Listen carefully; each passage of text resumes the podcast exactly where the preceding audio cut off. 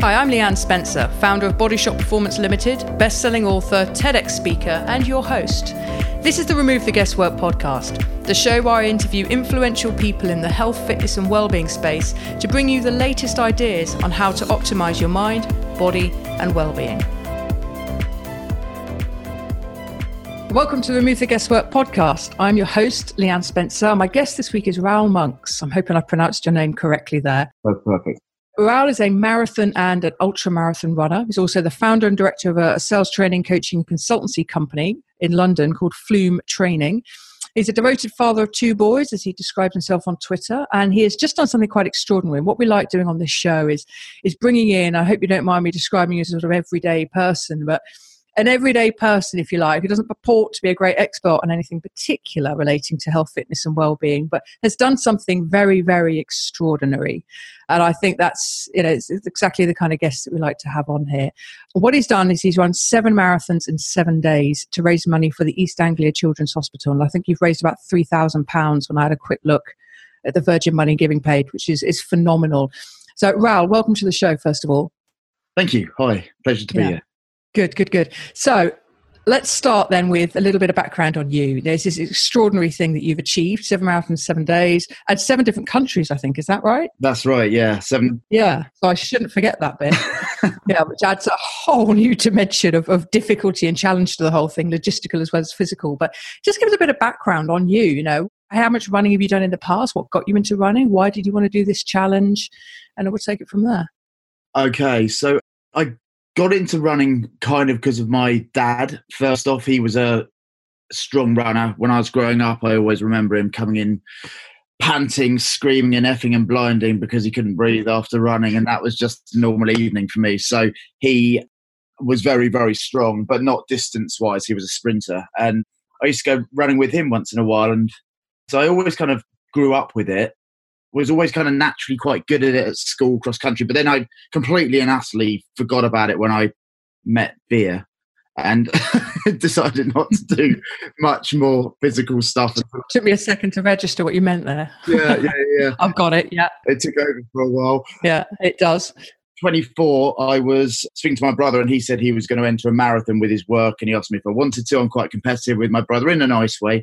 And so I thought I'd go and see if I could beat him and we had a horrible but amazing first marathon. We both kind of got the bug at that point. Mm. And then I did a couple more marathons with him. My dad actually randomly started around the same time as well on the marathon side of things because he hadn't done them before. Which one did you do first? Paris. Okay which actually was one of the ones that I redid this time, albeit I say redid. I was in Paris. I was lost in Paris. I wasn't running in the actual route I was meant to be running in Paris. Right. But I was definitely there. I saw the Eiffel Tower. So I was definitely there. Yeah. Yeah, that was my first one. Then I did London. No, London was later actually. I did um, New York. But then I had kids when we were about 27. I was about 27, 28. And again, I just backed away from running for a long time and talked and talked and talked to their mum about me doing another marathon, desperate too. But I was just so tired and just completely kind of went off the ball with running. But one day she said to me, she said, Raoul, you keep on moaning about wanting to do another marathon. You haven't even gone out for a run in four and a half years. Just go out for an actual run. I did, and I kind of got the bug again then. Mm. And I've done quite a few marathons since. I then moved on to ultra marathons when my brother started beating me in marathons. And I thought he's not going to go that far, so I'll just go further because he can't beat me. And my brother's exceptionally strong at marathons. And I then had a bit of a horrible time where one of my close friends passed away, actually, and I wasn't there in the capacity I wanted to be. And he passed away from, well, it's Crohn's and that kind of got him, but then cancer. And because I wasn't there, I felt so mm. horrible. I thought I've got to do something to try and say sorry. So I raised money by doing three ultras in I think it was a, a month and a half or something like that. So I did London to Brighton. I did can't remember what other one. oh the London ultra, which is 31 miles. So that was a bit of a shorter one. And then I also set up an event in my village to raise money for them, and mm. that became a regular thing. So every year that ran it's called Move It Houghton and Wyton, which is where I'm from, uh-huh. and got all the community involved, and they all ran their own distances. I did like 42 miles, I think, on the first one, and kind of repeated that each year. Yeah. And ever since that, then been uh, very into the running, and then I met an amazing, amazing group of people last year, which I ran from London to Birmingham on the way up to the National Running Show, which was launched last year. And it just so happens I know the owner, founder, a guy called Mike Seaman, who's one of my very, very good friends. And he invited me along. But I was running with some of the motivational speakers from the running show. So there's nine of us. And mm. I always, always remember meeting them all for the first time. And we were sat in this we were sat in this room in London, and Mike said, "Right, let's introduce each other because we're going to spend a week together running from London to Brighton, so we may as well get to know each other." So he introduced himself. I'm Mike, and I'm founder of the National Running Show. I've done a few triathlons and ultras and stuff. Next person is a guy called Jamie Ramsay, who's now one of my best friends, and he said, My name's Jamie Ramsay. I ran from Vancouver to Buenos Aires, 17,000 miles with a baby stroller over the Andes. And I'm like, Oh my God, who? Jeez. What? Yeah. And then the next person said, Oh, hi, my name's Nikki Love. I hold the, the record for back to back marathons for women 63 and 63 63 marathons 63 days wow. then the next guy said oh hi my name's ben smith i've done 401 marathons in 401 days and raised over 320000 pounds for bullying. And then it got to me, and I'm like, "Hi, yeah, I've done it. I've done a few runs. I don't know what I'm getting into." And anyway, so that was last year, and that kind of gave me the courage meeting all these people who were so just mentally incredible and physically the endurance they've put their bodies through is just unbelievable. And mm. and I ran the whole thing with them, and it was amazing, and probably one of the best weeks of my life. And this year, I thought I'd want to do something again, but I'm not used to doing stuff on my own in terms of running. It's always a race with other people, or that was with mm. those eight other people. This one, I thought I'm going to do it on my own, and mm. brings you up to present day. Okay. Before we get into the, the seven seven marathon, seven days, seven countries, though, what do you think people like yourself and that sort of elite group of people you've just described to us? What is it about them that makes them able to do that stuff? Their mind. Mm-hmm. That is it. It's hands down the way they think. Yeah. They won't name any names whatsoever, but they, for different reasons, have had to, I think, had a have a look at their lives and have a look at what they were doing, and mm. it's not necessarily ground zero, but they've, they've got to a place where they've had to completely restart. I suppose most of them, mm. and that gives them the ability to think, well, actually, I need to do something with my life that is important to me, something that drives me, something that I'm doing for myself, and I think a lot of those people got to that point where they thought, well, I'm kind of living my life for what society wants as opposed to actually what is going to really push me and empower me and make me proud to be who I am. And I really learned that that week. I mean, some of those people physically are not strong runners in the sense of speed. I mean, they were they were taking a long, long, long time to do each run, mm. but they never, ever, ever even questioned whether they were doing it the next day. It was just it was happening. Yeah, and that's the way they live their lives. I just found it incredible. Yeah. Uh, we were talking before we, we we hit record about, and listeners will know that I did the Arctic Circle race. It was very interesting because I realized that mentally I'm not as tough as I think I am. I've done some endurance stuff before, some marathons, a Scotland coast to coast, which is 105 miles, but mainly on a bike. But even then, I have a meltdown at the same point. It's a very unique kind of mindset that can chunk such a huge event and deal with it and deal with the physical element of as well. But it's it's mentally extremely difficult, I think, when you know you've got the same old coming up. Not just the, the, the monotony of it, but the difficulty of it as well. To be able to chunk that down and deal with it in a rational way and not waste energy effing and jeffing about how much further it is, or even worse, guessing how much further you might think it is because it's never, ever yeah. You're never anywhere near where you think you are, are you? What is it for you then that enables you to do these things from a mental perspective? And how do you do it? What's your what's your strategy for breaking it down? I don't know that I've really thought about it that much in the sense I don't go in thinking, right, this is the way I'm going to deal with it mentally. But I suppose if I look at some of the tips I or I, I, use, there is that piece you just said. Just if I looked at what I did, the seven marathons in seven days thing, then I look at the whole distance, which was nearly 200 miles. I can't quite remember the actual calculation, but mm. if I'd looked at this 200 miles, I really, really, really would have been petrified. And mm. I was at certain points. I had to keep on thinking it's just this mile. I've got to do this mile. And in about an hour and a half, two hours, three hours, this will be done. And I'll be waiting for another plane and it's all fine. And there'll be an ice bath at the end and it's all fine. And I became quite strong at noticing, I suppose, my brain and or my mind and what it was saying. And if it was making me feel down or knackered or whatever, then I had to just pay attention to that and then then just I suppose bring my mind back to the fact that, like I just said, it's going to finish. And these other people, this is another thing that kind of worked for me, realizing these other people who have done so much more than me. Mm. Like they, they physically can do it. If they can do it, then anyone can do it. And I also knew that I was raising money, like you alluded to earlier. And because of that, because I'd publicly talked about the fact I'm doing this. The moment I put that on Facebook and said I'm doing this, I knew I've got to do it. Yeah. Whereas if I'd it to myself, I probably could quite easily have just gone out there taking some selfies, pretending I was running, and then not actually done it. But yeah, I kind of made commitment to other people, and that really does drive me. But because of that, I knew that I was going to finish it. I knew I was going to do it, even though I couldn't run on my leg because my Achilles had completely screwed up before I even started. So I didn't do any training for two months before because my Achilles had ballooned up. And I oh, really? Hadn't done too much in terms of training, which is probably a bit silly. But again, still I managed to get through it. Yeah, well, what can sometimes happen is you can train all the way up to the event and be not particularly recovered and rested. That, I guess, wasn't an issue. was perfect. You hadn't overtrained. Yeah. yeah. Cool. Let's talk about the event itself then. Yeah. Firstly, why were you doing it? What was the reason for it? Am I right? Is East Anglia Children's Hospital that you were doing this particular challenge for? That's right. Yeah. It's yeah. So it sounds like there might be a personal interest there. Well, the, the, there is and there isn't. So I have a few friends who have children who are in need, and I've raised money in the past for some different people to help them out. My stepmom's actually a trustee of EACH. Mm. And so I know a lot about the work they do. So therefore I care about it because she deeply does. And because I've heard so many stories, I really care about what they do in terms of helping families with children with life limiting conditions. And so mm.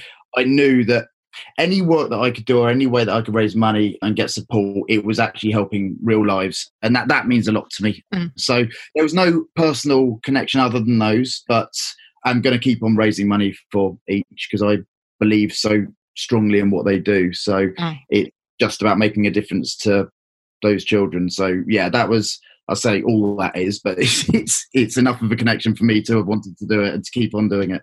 Yeah, absolutely. I mean, I think it's it's a charity that anyone could connect with. You know, you've either got children, you know children, and you know the hospital does such amazing work. Okay, so why seven marathons in seven days. Three layers of complexity. This right, seven marathons.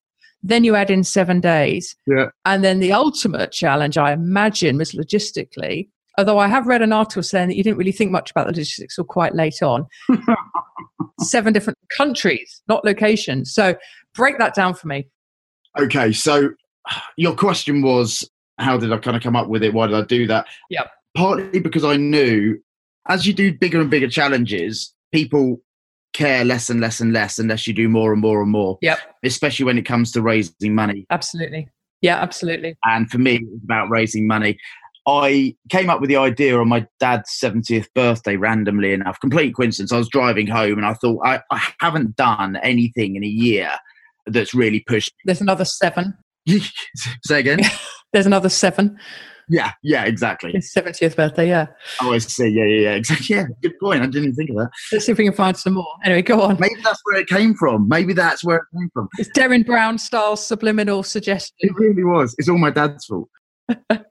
and I was driving home and I thought, I haven't done anything to push myself in, in a while. I'd done a towpath about at the start of the year, but about four or five years ago, I decided to do around this time I did my first ultras, three things a year that really challenged me and pushed me so I could understand and learn more about myself. Yep. And I realized I was driving home from my dad's thing that I hadn't really been doing that so much. And I felt like I was missing something, I suppose, a little bit. I wanted to do something which is going to drive me. So that's where the original I'm going to do something came up from. I then brainstormed different things to do. I was thinking about running coast to coast across UK. Then I was thinking Paris to London. But I knew I wanted to do something on my own because all of these other people who I've met who had inspired me, they all did stuff on their own. And I thought that scares the hell out of me because I've always had the support. I don't have to plan anything. I just let people tell me what to do and then I'll just run and I'm fine. So I thought I'm going to actually do something that I'm creating and owning to a degree and that I don't have anyone else to rely on. So I've got to step up my game. So mm-hmm. the idea of the seven marathons came because I literally could only afford to take a week off work. So I had a week, so I wanted to do something over seven days, and I wanted something which would get people donating. Mm-hmm. And I also haven't journeyed or traveled that much, and it sounds a bit silly, but I wanted to see some of these cities, and Yeah. that's where the ideas came from. So yeah, it was logistically an absolute nightmare to arrange and work out where I was actually going to run because half of the places that you want to run don't connect with other places or the flights are too early. So I had to make sure that every flight was after three o'clock so that I could get to the airport for one, which means I'd have to check out normally by 11, which means I'd have to start most of the actual marathons at around seven in the morning. Wow. So you're running a four hour marathon? Yeah. Wow. For, for all seven of them?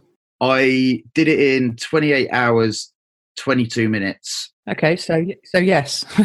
the first one was under, second one was under. Then I did a couple which were over, and then randomly my last one, which was in Sardinia, which is just one of my favorite ever places. I did eight minutes faster than any of the others. I did it in three fifty one, and I think that just shows the mental piece because yeah. I knew I was finishing. So I was, I did my last two miles in sub seven minute miles, which was, Which is very punchy. it, I, but it, it was just because I knew there was a beer at the end. Yeah. I was I'm gonna get there, gonna get there. So yeah, it was it was logistically difficult to kind of work out where I was going to go. As you've said in one of the articles that someone wrote, um, or I was interviewed for, I did a disastrously poor amount of planning apart from booking the flights. Mm. I didn't book my last hotels until three days before. Hmm. so it's not planning is not my hot niche really, but it all it all somehow pieced together and worked out okay. Yeah. So talk us through then. What was obviously these aren't organised official marathons with medals at the end and cheers because they don't work like that. They're not seven in a row. No. So were none of them? Did you have anyone that was an official marathon? No. That you put you posi- positioned the week around. Okay. So talk us through where you went first. So it started in London. Yep. So I have done the London Marathon. I was originally going to reroute, so rerun the London Marathon route. So I've got my dog laying on my leg. Yeah. I see. Yeah. Rerun the marathon, the marathon route. But the night before, my friend Mike, who is the guy who runs the running show, who I mentioned earlier, he was actually going to join me for some of the first run, just as support and to pace me as well. Mm. And he was like, I don't think we should rerun that same route because it's going to be around nine o'clock by the time you get to Canary Wharf. It's going to be dangerous. So actually, we just ended up going essentially up and down the Thames path Mm. and finished somewhere near Green Park, I think it was. And Mike joined me for about eight or nine miles of it. Mm. So then I sprinted off down to Gatwick and went to Paris. Then the next day, no, sorry, I'm lying. No, it was Amsterdam. Then it was Berlin. Then it was Paris. Then Venice. Then Geneva. Then Sardinia. Okay. And when you say sprinted, I take it we, someone picked you up, buzzed you down to Gatwick, shower. I got back, I had a shower, had to be out of my room within 20 minutes. So I Yeah. had, had a quick shower, got packed, uh, got on the tube down to Victoria, got on a train, and that was pretty much what happened every single day. It was kind of just me trying to get public transport, and a couple of times, for example, in Paris, I even got on a bus to the wrong airport at one point and had to jump off and get a taxi to the other airport. So there was there was no support crew. No. Just you. Yeah. Wow, that's extraordinary. Getting yourself from you know, most people finish a marathon. When I last did a marathon, I ran it last year. We went, uh, believe it or not, to McDonald's, and believe it or not, it was full of people wearing marathon medals. So we chilled out. We had a schlep about McDonald's because we were craving salt. Yeah, yeah, yeah, absolutely. and that is the, genuine reason. And then you know you go home, you have a nice bath, you tell everyone you've done it, you Facebook, and you sit. Yeah, you didn't do any of that. You tour back to the hotel, got yourself on public. It's easy enough in London, I guess. And I know you're not based in. Or are you based in London? I don't think so. No, I'm based up in Cambridge. I work in London. Yeah, I thought so. And I I, I can get way around London pretty. So you know, yeah, yeah. But the other cities probably were quite new to you. yeah, Those other cities, I had no idea where I was going, what I was doing. So how did you manage the recovery side of things then? Uh, physical recovery, I'm talking about, and mental. Yeah, well, there were both actually. I'll, I'll go to the mental bit in a minute. Mm. The physical piece, because I've done quite a lot of runs, there is definitely some ability in my body to kind of recover or just keep running quite easily day Mm. after day. So I'm very lucky like that. But I found out about ice baths on the Wednesday, on the third day, and my goodness, the difference they made. Yeah. They were horrible. I mean, I, I was close to screaming Yeah. in them for about half an hour. And the problem is because I'd gone with really cheap hotels as well, some of them only had a uh, shower. So I'm trying to sit down on the face of the shower. But my even with my short little legs, my legs wouldn't go straight. And so some days I couldn't have an ice bath. But that made a massive difference when I did do that. And also just eating the right stuff Mm. and eating enough of it. Because that it, silly things like I got to Berlin on I think it was on a Sunday. I can't quite remember. Maybe it was a Saturday, but there was nowhere I couldn't get any food for the morning porridge or anything like that. So I had to kind of I don't know. So, sometimes uh, just eating was really difficult because of the times I was getting places. Mm. Yep. But then the other side you mentioned in terms of the mental recovery, I felt very strong the whole time mentally. But when I finished, it was interesting because the week after, I, I kind of went quite numb, I suppose. Mm. I think you call it kind of runner's blues. And I don't know if it's quite that, but Mm. there was definitely something mentally in my head which just made me quite, don't know, unemotional, let's say.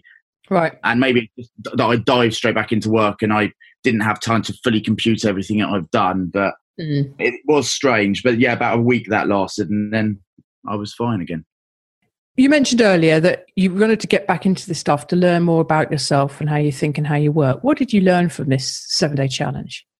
Good question. I I learned that I can look after myself. It sounds really silly because I've I've lived on my own for a long time and there's never really been a question mark. But I think because I often rely on other people to kind of push me to do stuff or to take control of stuff if I'm involved in a run, I'll like get other people to tell me the way or set it up and organize it. And I suppose the, the main thing is if I set my mind to something, I know I can do it. There was never a question mark in my head that I would not finish it, even if the only issue was my Achilles, because I had really, really angered my Achilles before I even started running. So my big question mark was whether that was going to allow me to continue. But assuming that I could physically do it, I even if I did it in slow, slow, slow marathons, as long as I could get to the airport and I got there in time, I knew I'd complete it. So for me, for me, it was just being able to sit, realize with myself that I can do more than I probably realized, and if I put my mind to it, then I can do it. And I, I came out of it, and I felt like I've done something really positive. I've made a big difference for Mm. the charity, and I feel proud of what I've done, and I feel proud that my kids know that I've done that, and Mm. it's a good thing for them to see. So. I think that's the main stuff that I learned is just that with the right focus and actually if I push myself, I can do whatever I want. I just need to take control of my life as opposed to letting other people do it. Yeah.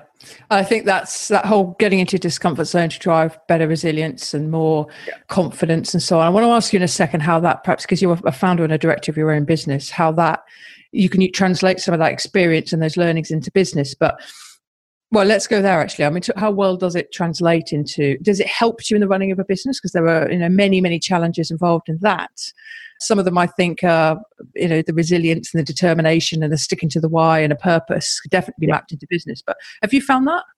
Yeah, it's funny actually because my business is a sales and marketing training company. We talk about purpose, autonomy, mastery a lot. We talk about Yep. start with why, the whole Simon Sinek thing, and Yep. we train people in a business sense. And when I started Flume back in 2010, it all came around the same sort of time that I I went through a big change in my life. So I split up with my children's mum back then, and within that three month period after that, a lot of things changed. Obviously, as it does when Mm. something happens.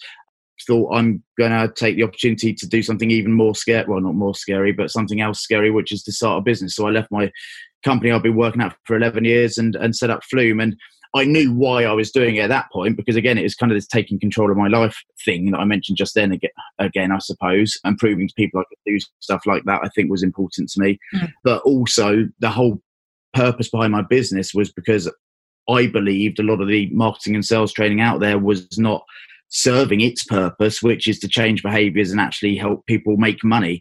And Mm. that was my drive that I thought if I can kind of combine something I love doing, I'm very good at doing, but also it's for the right cause, and that's going to really enable me to run a business that's going to survive and thrive because it's happening for the right reason. And it's still to the day, the purpose behind the business is to drive results and behaviors and we've created ways of doing that. And it's all because of what i believed when i set up the business which was that most companies doing what we do don't necessarily either do it for the right reasons or actually do what clients need. So yeah it, it's a really big thing in my life and it is every single thing that we do within the business whether it's recruiting or whether it's what we train or whether it's the products we create are all driven from that one purpose. And it's always the question we ask is, is it kind of doing the right thing for the client? Is it going to get results? And that always gives you the right answer as to whether you should do it or not.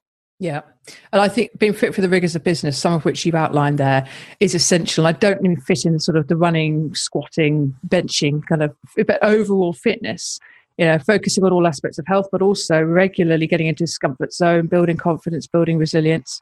I interviewed Spencer Locker, who's one of the guys that shouts in the faces of the contestants on SAS Who Dares Wins. Right. He was on the show two, three months ago. Yeah. And we were we were talking about why it is that so many people want to run marathons, but also even kind of like, you know, more more wild stuff, if you like, like tough mudders and Spartan races. And his theory, which I completely agree with, is that despite that, you know, running a business, I run a business as well, there's a huge amount of challenge and it's good times, bad times, and you've got to roll with the punches and stay committed to that purpose and to the cause.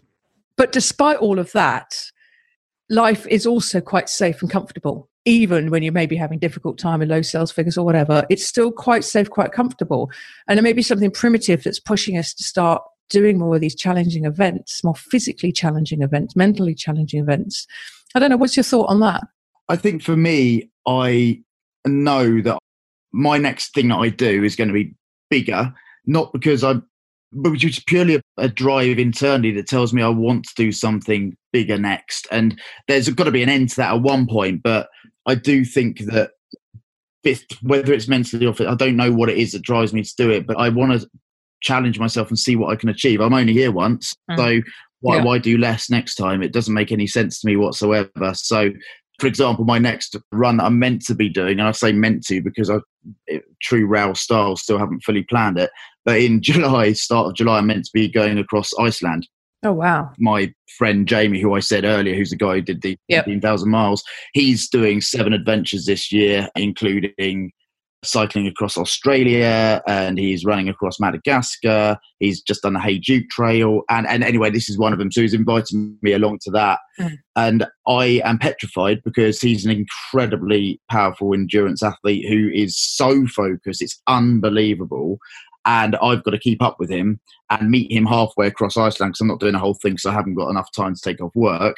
Mm. But I know for me that's going to be incredibly tough because that's going to be, in theory, foot because of the solid 24 hour daylight almost. It's going to be four hours running, four hours sleeping, four hours running, four hours sleeping mm. with no support crew apart from him and with a rucksack and a tent. Mm. So that that's uh, something that's really, really going to scare me a lot. And yeah. that's what I kind of like the idea of because I'd like to, even if I don't finish it or don't do as well as I want to, to say I've tried. Yeah. Kind of feels right. I don't want to miss the opportunity. Yeah. I get a sense from talking to you, we'll have to close, unfortunately, that you will do it. Um, just briefly, have you thought about the Marathon des Sables? Oh, someone asked me about that the other day. When I run in the heat with a big rucksack, which I often have done back from work, I often almost pass out. I get like I think it's a mm. low blood pressure thing, or I'm not sure what it is, but it's get it's yeah. on by the heat. So it sounds like a terrible excuse, but doing that in the searing heat with a big ruck, mm. I, I, don't know. Well, it wouldn't be with a big rucksack, but I'm not trying to sell it to you because it's been suggested to me after the Arctic Circle, and, and I'm not particularly interested in doing that much running. I would just say no. yeah. Okay, well, then that, that's it. all right. Well, it's really good to talk to you. You too. I wish you well with all your future challenges. Please keep in touch. Congratulations on raising 3K for the East Anglia Children's Hospital. Thank you very much. If anyone wants to donate, I believe the page is still open. So if they go into Virgin Money Giving, what do they look for when they get to Virgin Money Giving? I, if you type in my name, I believe would get to it, but I can give you a link directly after this. Yep, I can find it online. So we'll post a link. Your business is at Flume F L U M E Training on Twitter. Your Raoul Monks One on Twitter. URL for the business is flumetraining.com, based in London. You do sales and marketing, consultancy, coaching, and training, I believe. I just want to say thank you very much for coming on the show. I've really enjoyed that chat. Me too. Thank you. Keep in touch, as I say, and all the best for the future. Thank you. Take care. Have a great day. Interested in finding out what your health IQ is? jump on our website, www.bodyshotperformance.com, and click on Take the Test.